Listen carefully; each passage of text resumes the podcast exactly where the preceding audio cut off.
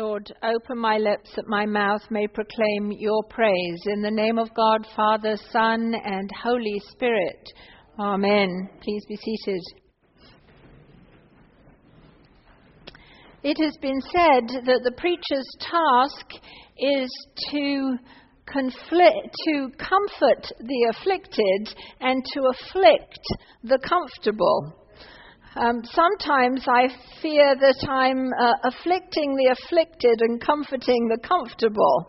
But the task is to afflict the comfortable and to comfort the afflicted because we are, after all, following our Lord who did both. And um, last week's reading was one of those readings uh, that we could not pigeonhole our Lord into that model that sometimes we try and do of gentle Jesus, meek and mild. If you remember, um, the gospel reading was Do not think that I have come to bring peace to the earth. I've not come to bring peace but a sword, for I have come to set a man against his father, and a daughter against her mother, and a daughter in law against her mother in law. And I didn't preach on that last week because this reading this week rounds out the entire 10th chapter of Matthew.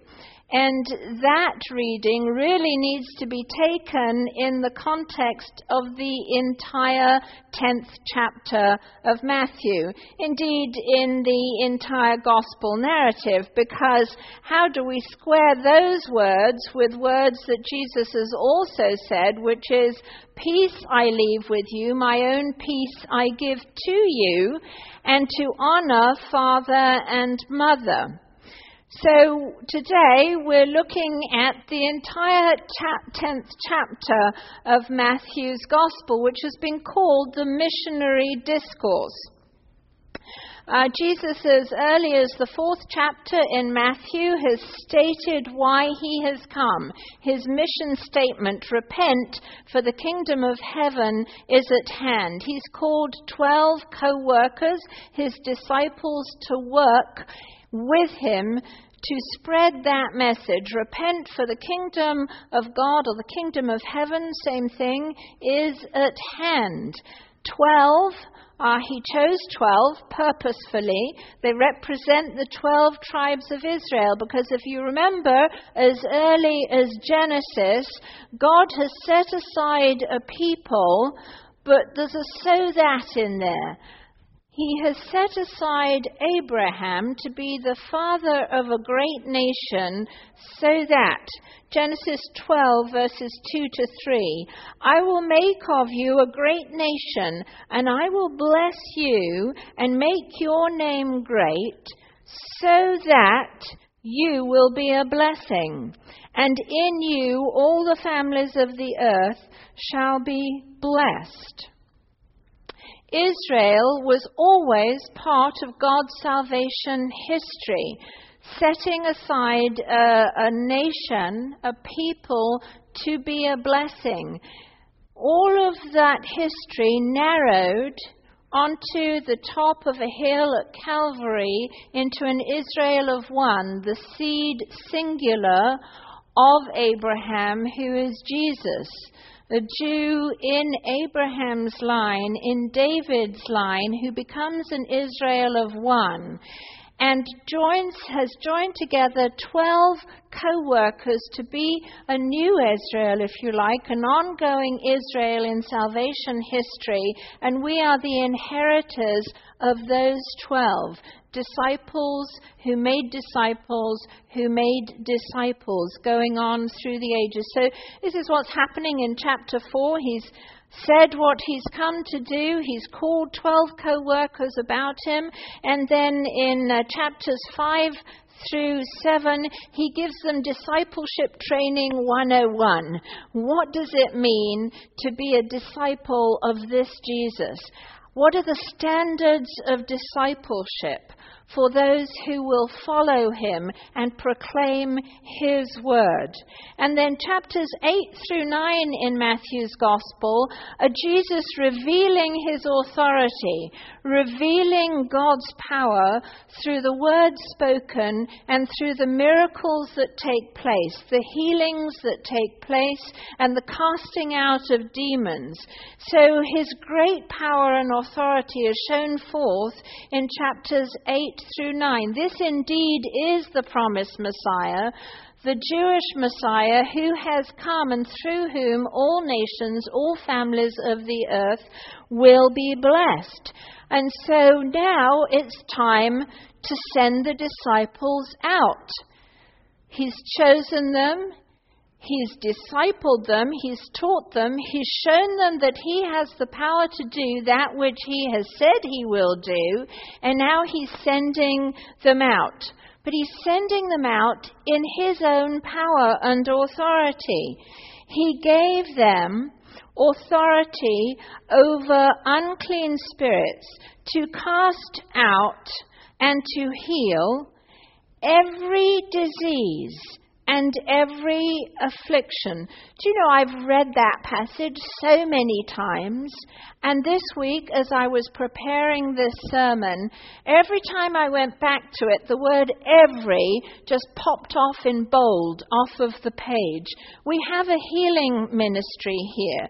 We've been given the same power as the disciples were given by Jesus, his own power and his authority over every sickness, over every affliction, and the spiritual authority to cast out every unclean spirit. Jesus tells them, Go.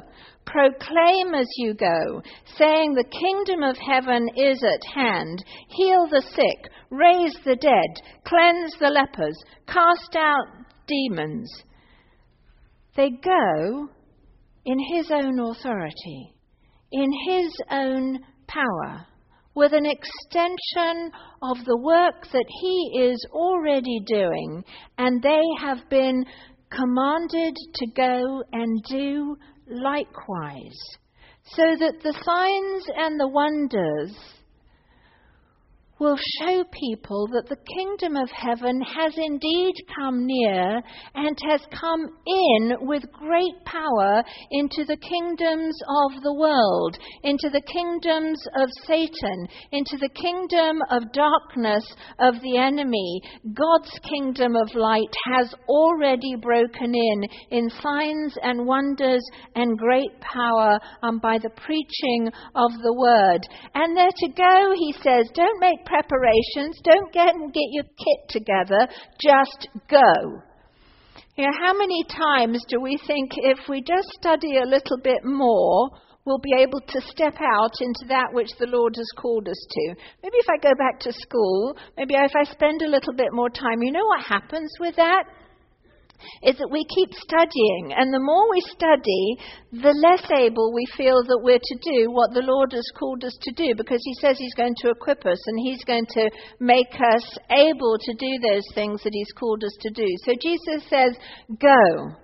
You know, when I went to do uh, CPE at Florida Hospital, um, clinical pastoral education, we had, um, you know, maybe an hour or two's worth of study, and then we were sent out onto the floors. And I had the ICU, and then the step down ICU, and the critical care. I had three really tough wards or floors. And, um, and of course, there are codes, people are coding a, a lot. And um, you're just going into that situation. See, there's no amount of training that can prepare you for that. So you just go into these places where people are hurting, where they're grieving, where they're suffering. And uh, you stand there, and the prayer is, Jesus, help. Because it's you that are needed to come into this situation, not me. So the more I thought I was maybe equipped, the more it was maybe me, but it's actually just Jesus. It's just Jesus. When you're in those places, it's only Jesus. And so there's a trust factor there. Jesus, you come in, just use me, but it's you who come in and minister to these families and to these people. And that's exactly what the disciples needed to do. They needed to go out and proclaim the word and heal in Jesus' name, completely trusting that it was his power that was at work. That it was his compassion and his way that were working through them. And they were told, uh, stay. You can take the hospitality of people. People can feed you. You can receive that. Um, you can receive that. If a town accepts you and listens to the word, then stay there. But if a town does not listen to you, shake the dust off of your feet and go. And this is, this is the difficult word of Jesus. He says, Truly I say to you, it will be more bearable on the day of judgment for the land of Sodom and Gomorrah than for that town. But they're gathered in, they go to those towns and they preach. But it's not just to, initially, they're to go to the lost sheep of the house of Israel, because this Messiah is the Jewish Messiah. He is first and foremost the Jewish Messiah, but he is also the Savior who is to come, the Christ, for all of the nations of the world. But first, Jesus says, Go to the lost sheep of the house of Israel. But they're not only to go there, because they will be brought up in synagogues, they will be brought before kings, and they will be brought before governors in the Gentile world. He says, It will not be easy. It is never easy. There is always persecution when the gospel is preached. If things are not happening, if things are not coming against a church, it means that we're not truly preaching the true word of Christ. There will be things that will come against the church. He says, I'm sending you out as sheep among wolves. And so you are to be wise as serpents and innocent of doves. Because the word, although Jesus doesn't come to preach division, division will happen.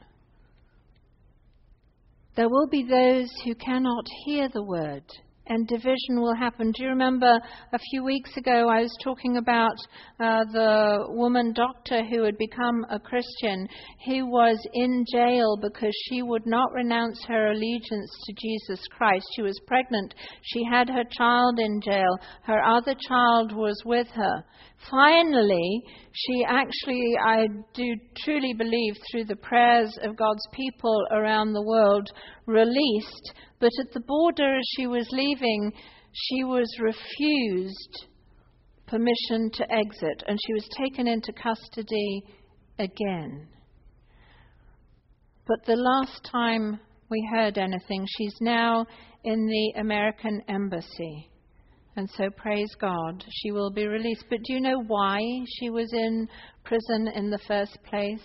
Her brothers had given her up to the authorities because they did not want her being a Christian. God's word will bring division. It's not what Jesus wants, but it's the reality of what happens when a new way of life is preached and a new way of being comes in to the kingdom of darkness. He's sending them out into a place where he knows the same thing that will happen to him will happen to them. He was handed over, he was tortured, and he was killed. It is happening today. We don't see it in this country. The secular press hardly ever mentions it, although they're beginning to. I don't know whether it was in the Washington Post or the New York Times recently. There was an article about the seven uh, the countries, the seven top countries uh, where one could not be a Christian um, in safety, and that number is growing.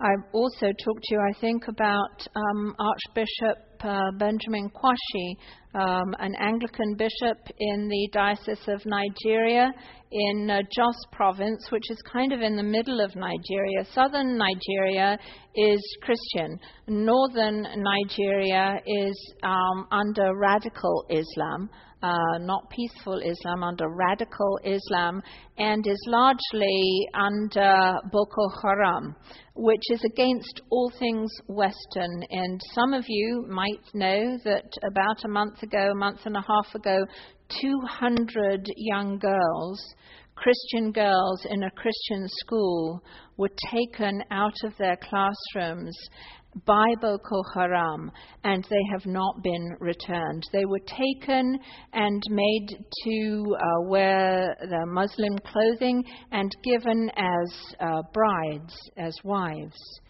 To these soldiers in Boko Haram, and they have been uh, distributed around that northern part of Nigeria. It is ongoing. It is ongoing. Our brothers and sisters who stand firm in the faith are being tortured, they're being raped, and they are being crucified even. Well, Archbishop Kwashi was recently in America at a conference, and um, he was talking to the gathered people there. He said Nigeria has witnessed widespread attacks from Islamist groups such as Boko Haram, which seeks to establish the rule of Sharia and drive out Christians. Kwashi said that bombings had occurred that very day that he was uh, preaching and teaching, uh, that had happened in central Nigeria, killing about 50 people. But said even after the bombs, people are asking to be saved. Kwashi said about these frequent attacks, many of which were directed at churches. Even after bombs, people are asking to be saved. What is the witness of these Christians such that people who are not Christians want to know this Jesus, want to come and receive eternal life, want to come and be part of this kingdom life that is ours in the Lord. Even Muslims are coming, he said. You look at how the Lord is embarrassing the devil, he said, and you say, Let the persecutions continue. The gospel is a power of God. When you see it save lives, you count your suffering as nothing. This is the same man whose wife Gloria was taken out of her house beaten, raped, and forced to walk uh, naked at gunpoint by these same soldiers who had been blinded in that beating, miraculously healed and regained her sight again. And she is with him as he is saying, only a man who knows that kind of suffering, that kind of persecution, could possibly say these words. Let the persecutions continue because the gospel is the power of God. And when you see it saves lives, you count your own sufferings as nothing. See, when the gospel is preached, Jesus knew that it would divide families, that the enemy would not take it sitting down, that the enemy would fight back against the message of light, of salvation, of new life in Christ, of eternal life with the Father. I have not come to bring peace, but a sword. A person's enemies will be his own household. But of course, he said elsewhere, My own peace I give to you, not as the world gives, give I you, but my peace. See, Jesus' peace is not the absence of trouble, it's the presence of Christ in the midst of trouble. That's his peace. And he still promises that peace. He gives to his children peace in the midst of suffering, peace in the middle of trial, peace in the face of torture and death. And these, our brothers and sisters, will not blaspheme Christ. They will not lose their allegiance to him, even as they face these sufferings, because they know, as Archbishop Kwashi says, that it saves lives.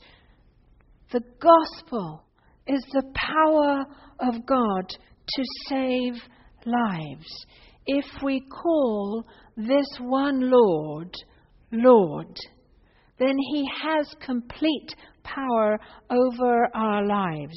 John Stott says this the two word affirmation, Kyrios Jesus, which means Jesus is Lord, sounded pretty harmless at first hearing, but it has far reaching ramifications.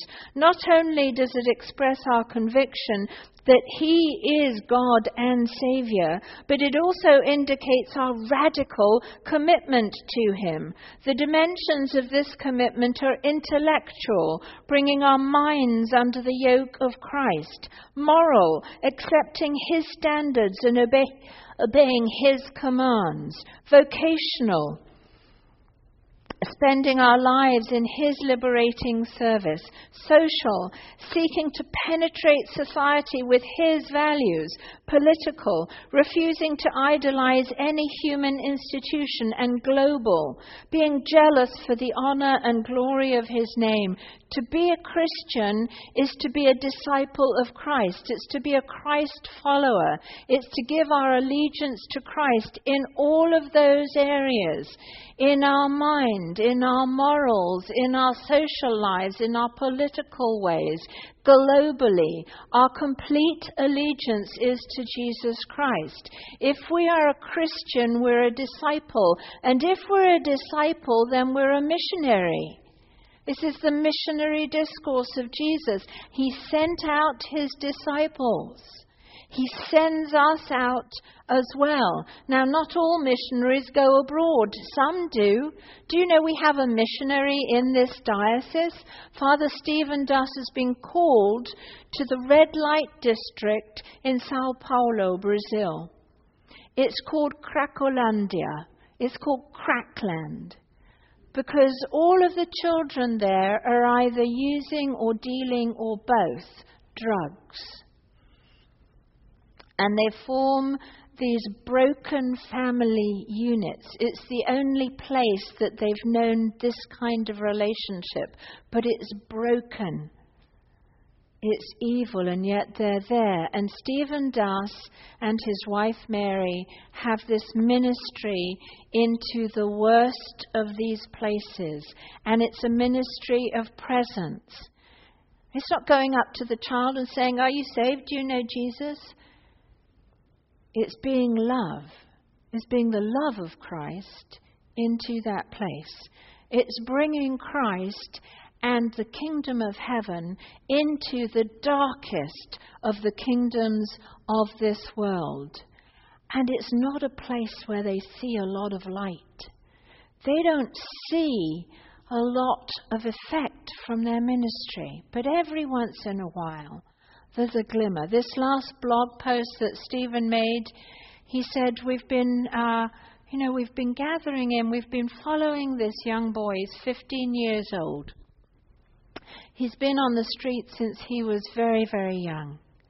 He's been using and dealing, using and dealing. But this last time that he was detained, he came out and he sought them out. And he said, I want my life to change. I want my life to change. He said, But I'm bored. I'm bored all day long. And that's why I do drugs. And that's why I deal. It's something to do with my life. There's no hope out there. I'm just bored. So they talked to him. His sister worked to support the entire family. And so Stephen said, Father Stephen said, um, What about if you cooked for the family while your sister is at work? So they paid out of very small resources, they paid to have him uh, go to cooking school. And so he did that. He, he went to cooking school and he's cooking for his family now while his sister is out working. But he came back and he said, Doesn't take me long. I'm still bored. And that's going to pull me back into this other life. So, in talking to him and other people who knew him, they found out that he'd said at one time that he really felt a desire to be able to be a hairdresser, to cut hair. He's only 15. They don't take people into those kind of schools, professional schools at 15. So Father Stephen and his wife went and they pleaded with this school, would you please take him and train him up? And so he started in this, but they find out that it's really not a good school because all they're doing is they're telling the students to go and cut each other's hair. So they look for another school and they go back to this young boy and say, um, well, Can we look for another school for you and put you in another school? And he said, No, I, I've said I'll be at this school. I'll see this one out because I am learning things. I'm learning things. See, even in the darkest places, missionaries go to share the love and the light of Christ. We're to do that as well. In the grocery line, somebody looking for cash behind you, if you've got it, this is from Jesus. In our families, out in public, we're missionaries for Christ in the way that we are. You know, this week, um, I had a mom and her son who really needed uh, groceries. He needed a pair of shoes. Thanks be to God for uh, those of you who put into my discretionary fund. I was able to do that. I went to Walmart with them and and then dropped them back off at their house and they kept saying thank you thank you so much and i said this is jesus do you know that? This is Jesus. It's not me. This is Jesus who wants to care for you. He's just put me here. But it's Jesus who is caring for you. That's the gospel. That's the good news of Christ. That's the power of God. And we see the power of God to heal in our healing services through inner healing, healing of memories, physical healing, spiritual healing. The power of God is at work in the world today, and we're all to be those missionaries. Because ultimately, what does it mean to be a missionary but to reflect the Master, to be great, more and more like the Master, to be transformed into the Master, and to be Him into the world, so that the world will know the saving grace of God, so that they will be brought out of the kingdoms of this world into the kingdom of heaven, into the kingdom of light. And we're to go out fearlessly, says Jesus. Do not fear those who hurt the body God has you in his hand. He cares for two sparrows. How much more will he care for you? Go fearlessly in the name of the Lord. We will likely never be persecuted here, like our brothers and sisters are being persecuted in other nations of the world who are standing firm in their allegiance to Jesus Christ in the face of torture and rape and death, imprisonment. The most that might happen to us is that we're belittled for our faith. Will we stand firm even in that, with our allegiance to the one who can save us from the one who can kill our soul? From the enemy of our lives. Let us do so. Let us be true disciples of Christ, Christians who are disciples and who are His missionaries out into the world to bring the light of Christ to darkness. In the name of God, Father, Son, and Holy Spirit. Amen.